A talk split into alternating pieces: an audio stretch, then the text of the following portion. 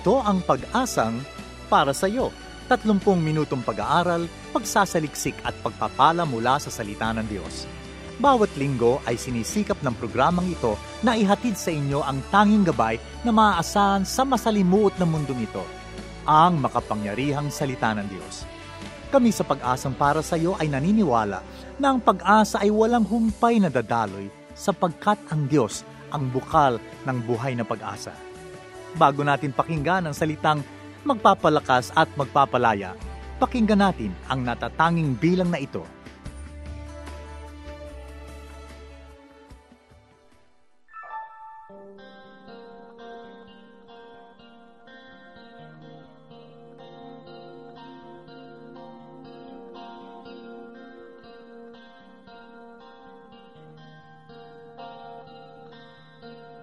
Sa buhay ko ay wala nang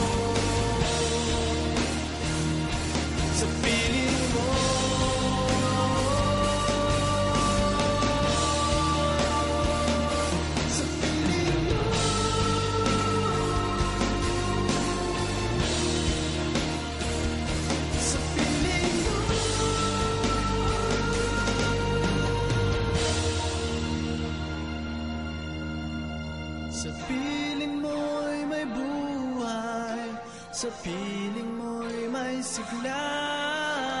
Ang puso ko'y lumalakas Kapag kapiling ka. Diyos ako'y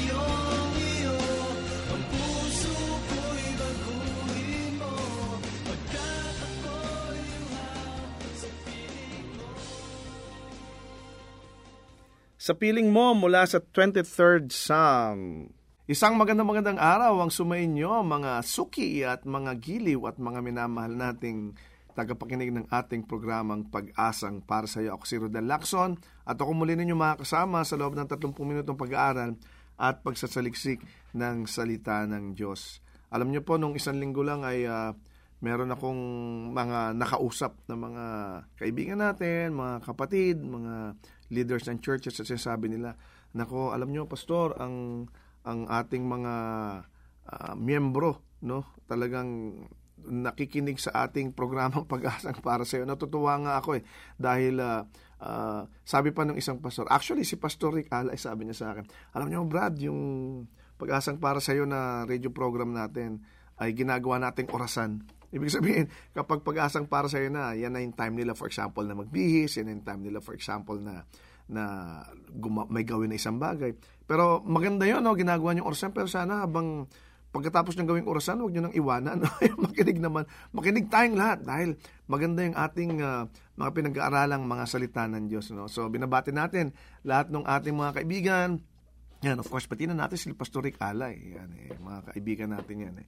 Uh, si Pastor Abe Vizca, yung ating presidente ng Bethel Bible College. Yan, mga si Pastor, ano na rin, Pastor Chad Vizca, yung kanyang anak, kaibigan natin yan. Pastor Patrick Tan, yan, ang dami, ang dami nila eh. Si Pastor uh, Sam Bontilao, at kanyang asawa na Sister uh, Bell Bontilao. Mga kaibigan natin yan, talagang mga walang sawang, kahit matagal kami nagkikita, pero pag nagkita kami, eh, parang, ano lang eh, parang, uh, kahapon lang kayo huli nagkita. Si Pastor Chad ay dumalaw sa aming office recently and uh, magandang aming naging kwentuhan. Marami kaming napag-usapan, marami kaming mga tawanang nangyari. At syempre, tinapos namin yan sa isang sumptuous lunch.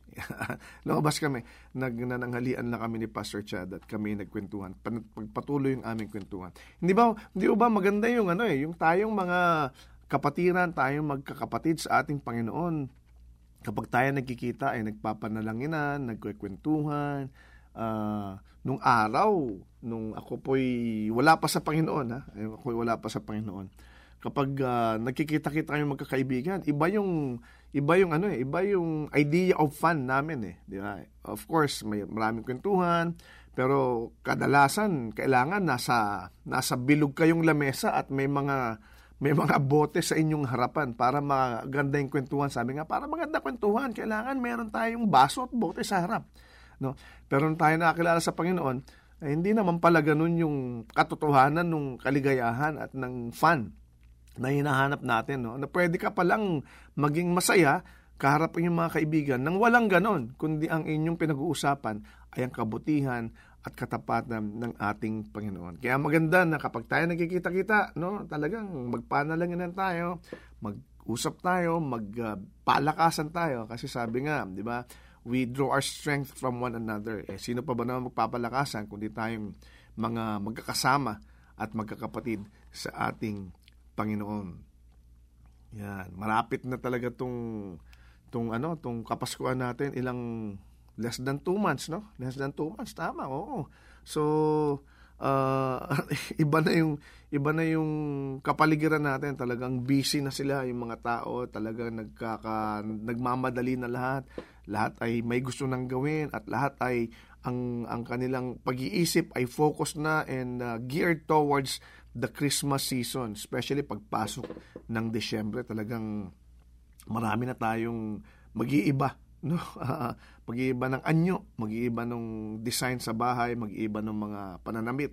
Kasi siyempre Pasko ng araw eh, kaya dapat bago ang lahat. Yan pero patuloy tayong manalangin at ipanalangin natin yung mga kapatid natin na hanggang ngayon ay mga na, na nagsasuffer pa rin o nararanasan pa rin o yung epekto ng mga nakaraang bagyo, mga nakaraang disaster sa atin, especially sa mga probinsya, no? yung, yung mga hindi pa nakakabangon because of the past typhoons na dumaan sa atin, na malalakas naman talaga. Eh, dito nga sa Metro Manila, kung yung kailan lang, hindi ba talagang tayo eh, tinakot nitong panahong ito nung bagyo na ito, nakala natin ay talagang matindi ang i- gagawing damage sa Metro Manila. Pero purihin ng Panginoon, hindi naman siya ganun ka katindi ang naging damage sa atin. But then, of course, sa mga probinsya na talagang tinamaan, ay our hearts go out with you. Uh, kayo po'y patuloy natin papanalangin at uh, wag ko kayong mag uh, mag-atubili na na na sabihin sa amin ang inyong mga prayer requests and we will surely pray for you. Binabati rin natin si Pastor Raul Manuel, yung ating kaibigan sa Convoy of Hope. Uh, sila yung ngayon busy sila.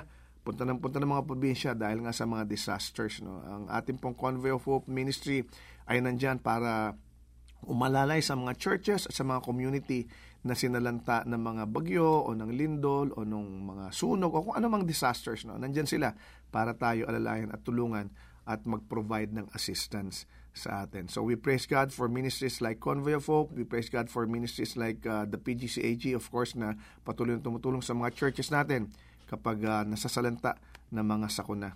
At mga pastor natin na talagang willing na sumuong at uh, tumulong sa ating mga kababayan. Purihin ang Panginoon at pagpalain kayo ng ating Diyos.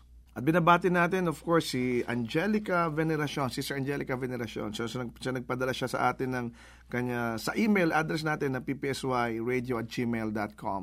So, nangingi siya ng prayer, nakikipag-usap siya, at maging kay Aurora de la Cruz na nag-send din sa atin ng message. So, binabati namin kayo at uh, God bless you at uh, patuloy lang tayong magpadala ng mga messages again sa ating Facebook page at sa ating Gmail ppsyradio at gmail.com. Ngayon naman, dumako tayo sa pag-aaral ng salita ng Diyos. Medyo mahaba ito ng kaunti, kaya simulan na natin. No, ang title po ng ating pag-aaralan ngayon ay isang tanong. Are you a Pharisee or a tax collector? Yan, of course, familiar tayong lahat dun sa istorya ng Pharisee at yung tax collector na nagpunta sa sinagoga o sa isang lugar sa temple para manalangin. No, eh, magkaiba yung kanilang prayers at yun ang pag-aaral natin ngayong araw nito. Kadalasan tayo mga tao, no, napakadali nating mag-judge ng ng tao according sa hairstyle nila, according sa height, according sa figure, according sa sa sa possession nila, for example, sa kotse nila or the the clothes that that they wear, no? Talagang, for example, kapag nakita natin mahaba buhok niya, o kaya spike-spike ang buhok niya, gulo-gulo, mayroon na tayo kagad idea, o mayroon na tayo kagad uh, uh, yung, yung iniisip patungkol sa kanya, ay, hindi naliligo ito kasi gulo-gulo ang buhok, di ba? Parang ganun. Or yung matangkad siya, ay, matangkad siya, siguro basketball player ito. Alam mo, ginadjudge natin kaagad sila, not in a not in a wrong way, not in a negative way sometimes, but a lot of times no more often than not kala natin hindi natin ginajudge pero we're actually judging them you know for example yung yung car na dalawang dalawang tao na magkaibang uri ng kotse, isa maganda maganda kotse, isa medyo luma na. 'Di ba? Pag naikumpara natin, eto mayaman ito. Etong isa na to, naku, wala sigurong pera to o bagong bagong ano lang to, bagong tuto lang mag-aral nito. So, ginadjudge natin agad yung character nila at hinuhusga na natin kaagad sila according to how they act, according to what they wear, according to what they own. 'Di ba? Kapag tayo nagpunta sa church, 'di ba? Lahat tayo magaganda bihis natin eh. Uh, and we think that everyone is happy kasi lahat nakasmile eh. Iniisip natin lahat 'yan magaganda buhay. Pero hindi natin naiisip na baka isa sa mga taong 'yun, no, eh may mga pakiramdam na malungkot, na hurtful o meron ng suicidal tendencies inside. You know, we, we bypass them. We easily bypass those emotions. Bakit? Kasi nga, judge tayo ng external appearance ng tao eh.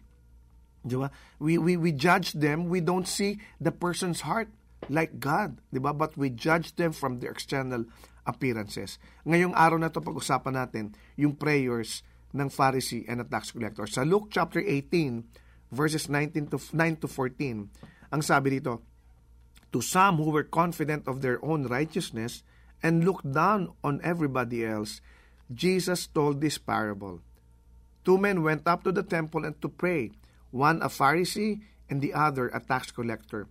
The Pharisee stood by himself and prayed, God, I thank you that I am not like the other people, robbers, evildoers, adulterers, or even like this tax collector. I fast twice a week and I give a tenth of all I get. But the tax collector stood at a distance. He would not even look up to heaven, but beat his breast and said, God, have mercy on me, a sinner. I tell you that this man, rather than the other, went home justified before God. For all those who exalt themselves will be humbled, and those who humble themselves will be exalted. Very powerful words, no? Itong huling talata nito, itong verse 14 na to, si Jesus mismo nagsabi nito, ang sabi niya, I tell you that this man, yung tax collector, rather than the other, yung Pharisee, went home justified before God. For all those who exalt themselves will be humbled, and those who humble themselves will be exalted. So, makikita natin dito yung prayer ng Pharisee, galing sila sa magkabilang dulo, magkabilang uh, side, opposite side of the society. Yung isa tax collector, isa Pharisee. Alam naman natin, yung Pharisee, uh, ano yan eh, uh, sila yung medyo uh, nakakaalam ng batas pagdating sa sa salita ng Diyos. Yun ang kanilang pinagmamalaki. 'Di ba? Uh, yun ang kanilang gustong sabihin sa lahat ng tao na sila ay uh, uh, they're expected to be there. Kailangan makita ako ng tao, 'di ba? Uh, kailangan makita na matikas ang pananam ang, ang pagtayo ko sa ating Panginoong Diyos. Uh, ganyan, 'di ba? Tas nakabihis sila ng maayos, uh, expert sila sa law, tapos uh, kaya lang ang motivation niya para magpunta sa sa templo para manalangin. Napansin niyo no? May panalangin dito, dalawang nanalangin, dalawang klase ng tao, yung tax collector at saka yung Pharisee. Pero yung Pharisee, ano yung motibo niya? What was his motive when he prayed to God? Ano yung gusto niyang pakita? Talaga bang nanalangin siya dahil may gusto siyang sabihin sa ating Panginoon? o talagang nagpunta lang siya doon para makita ng mga tao na siya nananalangin. Kasi yung mga Pharisee nung araw ganun eh. They wanted to be seen. They wanted to to do their their good deeds in public so that people will see them, so that people will praise them instead of God. Di ba? Gusto nila ipakita lahat ng kanilang ginagawa. They were very spontaneous. They were very, uh, uh, you know, yung, yung, they always displayed themselves doing good things para nang sa ganun mapuri sila ng mga tao. So, para sa kanila, expected ng mga tao na nandito ako at manalangin. So, pupunta ako. So, that was his motivation. That was his motivation kung bakit siya nagpunta ron. Uh, yun ang gusto niyang gawin eh. Di ba? Uh, para makita siya ng tao. And he was despised by people because of false righteousness. Alam ng mga tao yan eh. Di ba? Kaya lang, itong tax collector, despised din ito. So, dalawang uri ng tao. Two people that were despised by society. Yung, yung Pharisee, They were despised by the society because of their false righteousness. Yung tax collector, they were despised by society because they were cheaters of people's money. Di ba? Mandaraya sila. Pag sila naningil ng tax, sinusobrahan nila. Kinukupitan nila, ninanakawan nila yung mga tao. So, dalawang klase ng tao na despised ng society. Nagpunta doon sa templo para manalangin. Yung Pharisee, maaring ang kanyang motibo para manalangin para makita ng tao. Yung tax collector, ang maaring motibo niya para manalangin, eh, maaring sincere sa kanyang puso baka baka pagpunta niya ron eh ka, ka kakukuha niya lang nung tax doon sa isang widow at ninakawan niya. Kaya na-feel guilty siya. Pumunta sa templo para manalangin. Hindi natin alam. Maaring ganun. O baka nag-away sila ng asawa niya. Nagpunta siya sa templo para manalangin. Hindi natin alam. But the point is, dalawang klase ng tao nagpunta sa templo, dalawang klase ng panalangin ang ating nakita. Anong sabi nung prayer ng Pharisee? Ang sabi niya, uh, Uh, God, I thank you that I am not like the other people, robbers, evildoers, adulterers, or even like this tax collector. I fast twice a week and give a tenth of all I get. Yung prayer ng Pharisee is prideful, self-righteous, and scornful. Di ba? Talagang punong-puno ng pride. At mapangutya pa sa tao, scornful pa. Di ba sabi niya, unlike this fellow, unlike this man, 'di ba? I'm not like him. 'Di ba? I I I I I I twice I I fast twice a day. Ang sabi niya, I'm not like the other people, robber, evildoers. So para sa kanya, dalawang grupo lang ng tao. 'Di ba? Yung mga evildoers, adulterers, mga cheaters, and ako. 'Di ba? Yun lang ang dalawang grupo ng tao para sa kanya, ako at yung mga makasalanan. Sobrang ano, self-righteousness ang tawag natin dito. But the prayer of the tax collector is humble. Diba? Needing forgiveness. And, you know, sinasabi niya, mas mabuti ba iba kaysa sa kabaliktaran. So, panalangin nitong Pharisee na to. Alam nyo, pag tayo na nalangin ng kagaya ng ginawa nitong Pharisee na to, self-righteous tayo. Anong nangyayari pag tayo self-righteous? Self-righteousness is this. There's something wrong with you, there's nothing wrong with me. Di ba? Palagi siyang walang kasalanan. Self-righteousness will cause you to look highly upon yourself and then you will look down on everybody else. You are always the superior one. Kagaya nitong Pharisee. Di ba? He always looks upon himself highly. Di ba? He looks highly upon himself and then he will look down on every everybody else. Kaya sabi niya, hindi ako kagaya nito. Ako magaling ako. Ako mat, ma, ma, mahusay ako. Ako mabait ako. Diba? Yung self-righteous people, they exalt themselves by putting down others. Alam mo, kapag palagi mong biniblame yung other people for what happened to do, for what happened to you, then you could be practicing self-righteousness. Ganon tayo eh. Di ba? Pag may masamang nangyari sa atin, hindi kasalanan mo to. Kundi dahil sa'yo, hindi ako makakaganito. Eh, may self-righteousness yun. Parang para sa'yo, kasalanan ng iba at wala kang kasalanan. When something happens to you, do not blame others. Alam mo kung bakit? Kasi nandiyan ka sa sitwasyon na yan dahil sa'yo. Hindi dahil sa kapitbahay mo, hindi dahil sa kapwa mo. Kaya ka nandiyan sa sitwasyon mong kapatid dahil sa sarili mong kagagawan. So do not blame others because of what you are going through right now. You are there in that situation because you put yourself in that situation. 'Di ba? Kapag ang mga self-righteous ganito eh, kapag wala nang ma-blame, kapag wala nang masisi, alam mo sino sisisihin? Yung demonyo na. 'Di ba? Kasalanan 'to ng demonyo eh. 'Di ba? Pero alam mo, uh, kapag tayo uh, kagaya nitong self-righteous people na to, nitong Pharisee na to, kapag tayo nanalangin, no, wala ka nang makikita kundi sarili mo eh. Etong etong etong Pharisee na to, when he prayed, he did not see anybody else but himself. Kapag tayo, ganitong klase ng panalangin meron tayo, kahit ang Diyos hindi natin makikita sa ating panalangin. Bakit? Ang makikita mo lang sarili mo. Because you're always looking at yourself and looking down on everybody else and you won't see God. You won't even notice that God is there. Bakit? You are so busy looking at yourself. Di ba? Self-righteous eh. Gantong Pharisee. Gantong panalangin niya. Lord, hindi ako kagaya nito. Di ba? Hindi ako evildoer, hindi ako adulterer, hindi ako ng tax collector na to. Kaya lang, ito, kapatid, yung prayer ng tax collector, ano naman siya? The prayer of the tax collector was was uh, full of remorse, 'di ba? Uh, devoid of of, of pride, 'di ba? And and and uh, very humble yung kanyang panalangin. Hindi kagaya nitong self-righteous na Pharisee nito na palaging ako, ako, ako. Pero ang prayer ng tax collector was different. In fact, he stood at a distance. Sabi niya nga, nasa malayo pa siya. And he was beating his chest. And then he acknowledged himself before God that he is a sinner. Lord, I am a sinner. Diba? He would not even look up. Sobra yung hiya niya sa Panginoon. Diba? He was looking down. He was not even looking up. Dahil sa kahihiyan niya, he stood at the distance. Nahiya nga siya lumapit sa harap eh. Sabi niya, Lord, forgive me because I am a sinner. He was beating his chest. Di ba? Ano yung resulta? Di ba? Dahil yung panalangin ng tax collector was so sincere, he was admitting that he was a sinner, he was surrendering himself before God. Uh, he, he, he, he stood at a distance full of humility, acknowledging that God is, uh, is a faithful God, that He is going to forgive him, acknowledging that he is a sinner. Di ba? Ano nangyari? He went home justified by God. Sinabi yun ng ating Panginoon. He went home justified. Between the two of them, he went home justified. Ano ibig sabihin nun? Ibig sabihin, siya yung, siya yung napatawad. Siya yung, siya yung nabigyan ng pansin ng ating Panginoon, hindi yung Pharisee. Dahil ang, ang prayer ng Pharisee ay punong-puno ng, ng pride, punong-puno ng panu, pangungutya. Samantalang ang prayer ng tax collector, punong-puno ng kapapa, pagpapakumbaba, punong-puno ng pagsisisi. Anong resulta? The tax collector went home justified.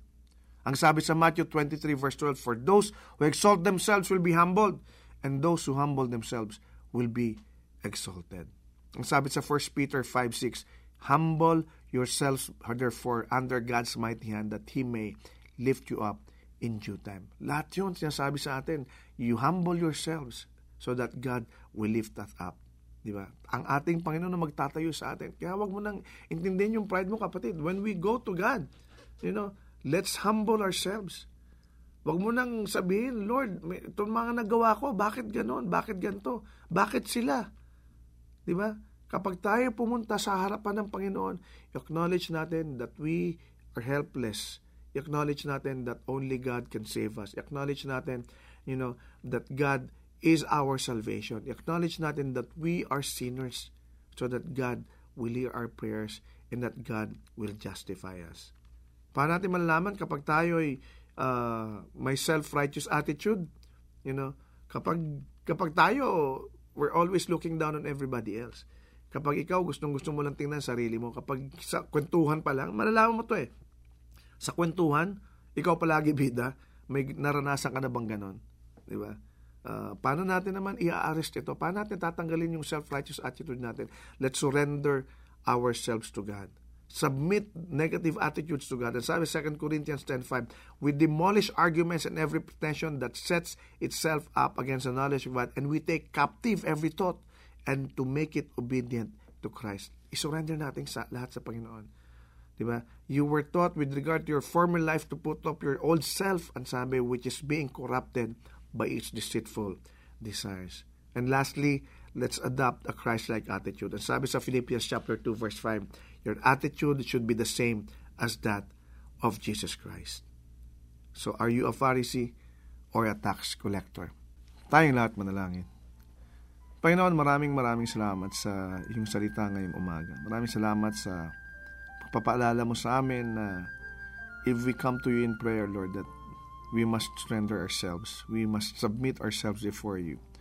That pride has no place before you, Lord. Hayaan mo na huwag kaming maging kagaya ng Pharisee nito na nanalangin na punong-puno ng, ng pride, punong-puno ng pangungutya. Ngunit hayaan mo na ang aming panalangin ay maging kagaya ng sa tax collector na may pagpapakumbaba, may pagsisisi, and acknowledging, Lord, that He is a sinner. Lord, we know that we are sinners, Lord. Alam mo, aya mo, Panginoon, na ang aming paglapit sa iyo ay maging isang bagay kung saan makikita mo na kami sincere sa paglapit sa iyo. Hindi hindi kagaya ng sa Pharisee na kinumpara pa ang kanyang sarili sa ibang tao. Hayaan mo na na kapag kami lumapit sa iyo, ang aming buhay ay maging bukas sa iyo dahil wala kaming pwedeng itago sa iyo, O Diyos. Alam mo lahat ng aming ginagawa. But may it be, God, that we will pray with, with humility, that we will pray with acknowledgement that we are sinners. Maraming salamat dahil araw-araw tinuturuan mo kami. Maraming salamat dahil araw-araw pinapakita mo sa amin ang iyong kabutihan. At araw-araw tinuturuan mo kami at pinapaalala mo sa amin, pinaparana mo sa amin ang iyong kabutihan at ang iyong katapatan. Hayaan mo na sa simula sa araw na ito, ang aming pagsunod sa iyo ay maging walang halong pangungutya, walang halong pride, kundi punong-puno ng pagpapakumbaba at punong-puno ng pag-submit sa iyong kalooban. Maraming salamat. Pinupuri ka namin, sinasamba ka namin sa pangalan ni Jesus. Amen. Maraming salamat sa inyong pakikinig sa ating programang Pag-asang para sa iyo over 702 DZAS FEBC Radio TV, agapay ng sambayanan. Tayo po ay kasama ng KBP or kapisanan ng mga broadcasters ng Pilipinas. Kung ikaw, kaibigan, kapatid ay napagpala sa ating programa, we'd like to know you more, so we encourage you to like our Facebook page, Pag-asang para sa iyo, or go to facebook.com slash ppsy radio. Kung ikaw naman ay may questions, suggestions, or even request for prayers, message us at PPSY Facebook page or sa ating email address na ppsyradio at gmail.com. Pwede mo rin kaming i-text sa ating number na 0919-810-6956. Again, 0919-810-6956. 56. And to listen to our previous broadcast of Pag-asa para sa iyo, you can access our program through the AP Media app or just go to www.apmedia.org slash ppsy. Tayo rin po ay available sa podcast, so if you want to listen, just access Pag-asang para sa iyo on iTunes or your favorite podcast streaming app. And also, tayo po available sa Spotify. Just search Pag-asang para sa iyo on your Spotify application and you can listen to our previous broadcasts. Hanggang sa muli, ako si Rodel Lacson na nagsasabing, God is the giver of hope at may pag-asang para sa iyo. Kami umaasa na kayo'y naliwanagan at natulungan ng mensahe sa araw na ito. Ang pag-asang para sa iyo ay palatuntunang nakalaan upang magbigay ng mga praktikal na kasagutan sa inyong mga suliranin sa buhay. Ang pag-asang para sa iyo ay isang paglilingkod na gawain ng Philippines General Council of the Assemblies of God. Kung kayo naghahanap ng gawain pagsamba na malapit sa inyong lugar, ay inaanyayahan namin kayong dumalaw at dumalo sa anumang Assemblies of God na sambahang malapit sa inyo. Hanggang sa muli, nagpapasalamat po kami sa inyong masayang pakikinig at lagi niyong tandaan, ang salita ng Diyos ay may pag-asang para sa iyo.